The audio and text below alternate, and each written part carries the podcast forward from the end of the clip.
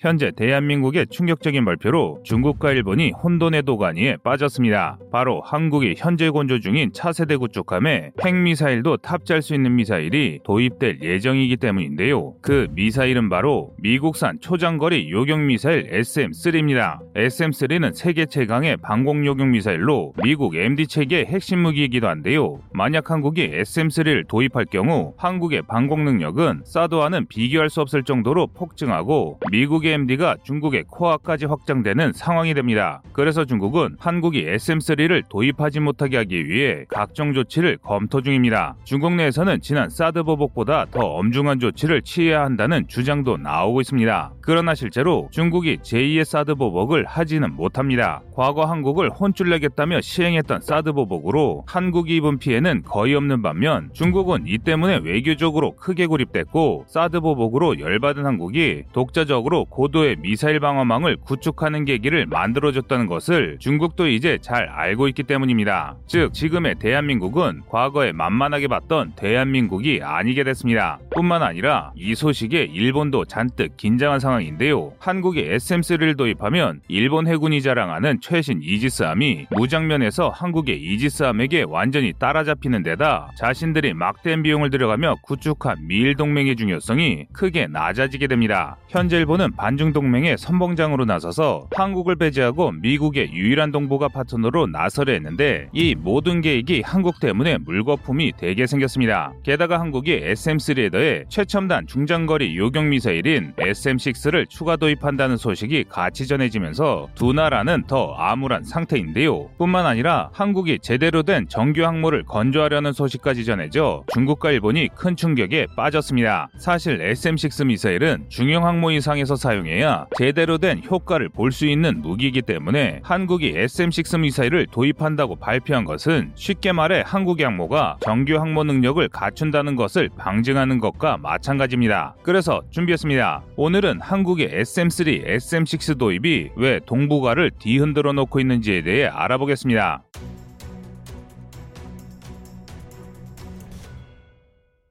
지난 11월 25일 합동참모본부가 한창 건조가 진행 중인 차기 이지스 구축함 세종대왕급 배치2에 SM3, SM6 요격 미사일을 동시에 탑재하기로 결정했습니다. SM3는 지난 2016년 논란이 됐던 사드보다는 비교하기 어려울 정도로 훨씬 강력한 성능의 요격 미사일인데요. SM3 초기형인 블록원을 기준으로 하더라도 요격 체계 고도가 무려 500km에 달하며 사거리도 900km나 됩니다. 속도 역시 마 10을 웃돌 정도로 막강한 스펙을 자랑합니다. 뿐만 아니라 최신형인 블록 2A의 경우는 더 대단한데요. 타겟에 따라 다르지만 최대 요격 고도가 무려 1500km에 달하며 2500km 떨어진 물체를 타격할 수 있습니다. 심지어 속도는 마 16에서 18에 달하는데 이는 초속으로 5km나 되는 엄청난 위력입니다. 이 정도면 서울시청에서 여의도 국회의사당까지 1초를 살짝 넘긴 사이에 도달할 수 있습니다. 요격고도 역시 우주에 떠 있는 인공위성까지 충분히 격파할 수 있을 정도인데요. 이 미사일의 탄두도 강력합니다. 130메가줄의 강력한 에너지를 일으켜 목표한 타겟을 확실히 무력화시킵니다. 그렇기에 SM3는 미국에서도 준중거리 탄도미사일 MRBM 이상의 핵탄도 미사일을 요격하는 핵심 체계로 자리 잡고 있습니다. 이 때문에 이 미사일은 성능적인 면에서 단연 미국 MD 체계의 핵심 기둥이라 할 만합니다. 그래서 중국은 한국이 SM3를 보유하는 것을 매우 염려하고 있는데요. 사드 보복도 사실 사드를 막으려 했다기보다는 사드를 막아 그 다음 단계 미사일인 SM3의 도입을 막으려 했던 것인데 그러한 중국의 계획이 결국 물거품이 된 것입니다. 과거 우리 군 내에서 해군을 중심으로 북핵에 대비하기 위해 SM3를 도입해야 한다는 목소리가 상당했습니다. 그러나 중국의 사드 보복으로 이런 계획에 차질이 빚어졌는데요. 하지만 중국의 이런 의도와 달리 우리 국민들의 반중 감정을 폭발시키는 계기가 됐고 대한민국이 독자적으로 사드급 요격 미사일인 엘셈을 개발하도록 하는 자극제가 됐습니다. 결과적으로 중국은 한국의 SM3 도입을 막지 못했습니다. 그런데 국내 일각에서 SM3 도입에 반대하는 주장이 있습니다. 너무 비싼 도입 단가와 한국이 자동으로 미국 MD에 편입된다는 우려 때문입니다.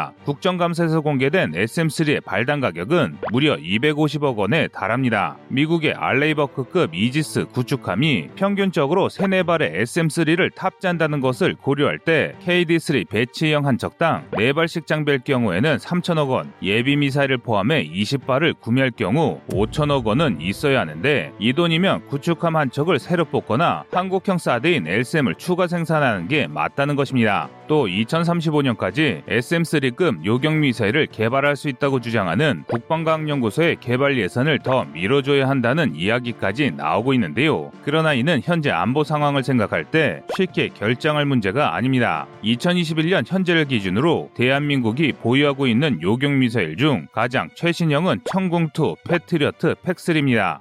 이 두 미사일은 스커드급의 전술 탄도미사일을 막을 수 있으나 핵미사일을 막는 데는 효율이 상당히 떨어지는 중장거리 요격미사일입니다. 탄도탄 방어가 가능하긴 하지만 탄도탄 방어용이라기에는 한 수 떨어지는 무기들인데요. 그리고 이는 미군이 보유한 사드 역시 마찬가지입니다. 2016년 사드 사태의 원인이 됐던 종말 단계 고고도 요격미사일 사드는 최대 사거리 200km, 최대 요격고도 150km로 SM3에 비해 성능이 크게 떨어지며 요격 속도 속도 역시 SM3 블록2A의 절반 정도인 마하8에 불과합니다. 물론 이 정도도 엄청난 성능이며 현재 대한민국이 보유한 모든 요격 미사일보다 훨씬 우월한 성능이지만 MRBM 이상의 성능을 가진 다수의 탄도 미사일을 막기에는 턱없이 부족한 성능입니다. 즉 우리 적성국의 핵미사일을 제대로 막을 수 없다는 것입니다. 더 쉽게 말해 핵미사일이 떨어지는 종말 단계에서 특정 지역을 사수하기 위한 최후 방어 무기 정도로나 쓸 수 있는 무기란 것입니다. 있습니다. 뿐만 아니라 핵미사일의 보유 수량이 적은 북한이라면 몰라도 중국의 핵위협을 억제할 수 있을 정도는 아닙니다. 다만 한국형 사드인 LCM을 대량 생산해 충분한 수량을 확보한다면 중국을 상대로도 어느 정도 충분한 방어망을 구성할 수 있을 것이라는 게 전문가들의 분석인데요. LCM 블록원은 최대 요격고도 100km, 최대 사거리 150에서 300km 정도로 충분히 배치만 된다면 중국이 보유한 대다수의 핵미사일을 방어할 수 있습니다. 그런데 문 문제는 LSM이 도입되는 그 시간 동안 우리의 안보 환경에 커다란 구멍이 뚫려 있게 된다는 것입니다. LSM은 늦어도 2024년까지 시제품이 등장할 예정이고 대량 생산 체계 역시 빠르게 갖춰질 계획입니다. 그러나 LSM 역시도 최근 중국이 한창 개발 중인 극초음속 활강체 HGV 같은 무기를 막기에는 한 수 부족한 무기라는 게 군 전문가들의 의견입니다. 적어도 ADD가 이후 추진하려는 한국형 SM3나 LSM 개량형 정도는 돼야 완벽한 한국 한국형 미사일 방어 체계를 구축할 수 있다는 것인데요. 이 때문에 한국형 SM3가 도입되는 2030년대 중반까지는 외산 무기를 도입해 우리의 영토를 수호해야 하는 실정입니다.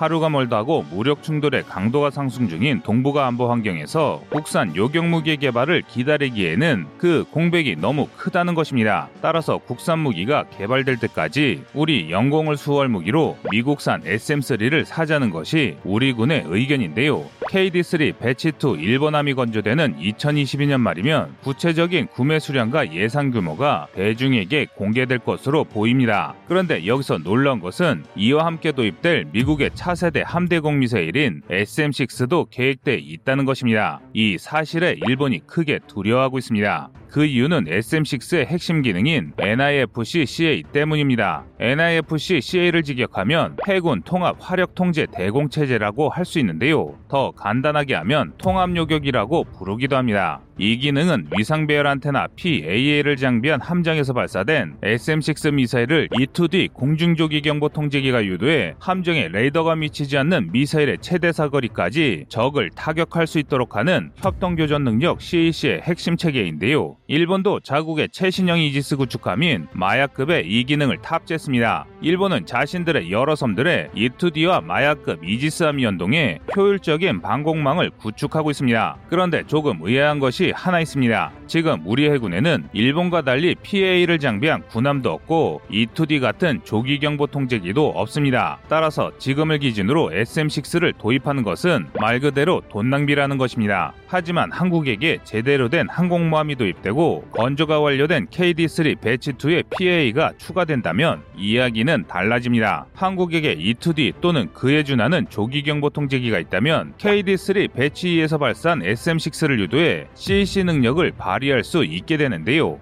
이 때문에 일본이 우리가 SM6를 도입하겠다는 것에 미치고 환장하는 것입니다. 즉 한국이 만들 항모가 E2D 같은 조기 경보 통제기를 운영할 수 있는 중형 이상의 정규 항모가 될 것이라고 보는 것입니다. 그리고 이렇게 되면 일본의 야심찬 국가 전략이 크게 흔들리게 됩니다. 현재 일본의 국가 전략은 한마디로 정의하면 한국적 이기로 정하고 있습니다. 한국과 미국의 사이를 이간질해 한국을 미국 중심의 서방 세계에서 고립시키고 나아가 동북아에서 중국에 대응할 선봉장 역할을 미국의 지지를 받은 일본이 하겠다는 것입니다. 이를 통해 과거 영일 동맹으로 영국을 대신해 중국과 러시아를 물리치며 동북아 패권을 장악했듯이 다시 한번 아시아 패권을 잡아보겠다는 것이 일본의 야심찬 계획입니다. 그러나 한국이 SM3를 도입한 데 이어 SM6 도입과 함께 중형 항모 건조 계획을 여실히 드러내면서 한국이 자신들을 따돌리고 미국과 보조를 맞출 것이라 생각하는 것입니다. 이렇게 되면 오히려 한국의 중요성이 더욱 부각되면서 일본이 소외되는 대역전극이 펼쳐질 수도 있는 상황인데요. 물론 그렇다고 우리가 일본처럼 미국의 대리인을 자처할 이유는 없습니다. 하지만 SM3와 SM6 도입을 통해 중국과 일본의 침략 야욕을 견제하면서 LSM 해상형, 한국형 SM3 등 국산 요격 체계를 개발해 자주 국방의 기틀을 다진 뒤 힘에 기반한 중립 외교를 펼칠 수 있습니다. 다만 이를 위해서는 여러 문제를 극복해야 합니다.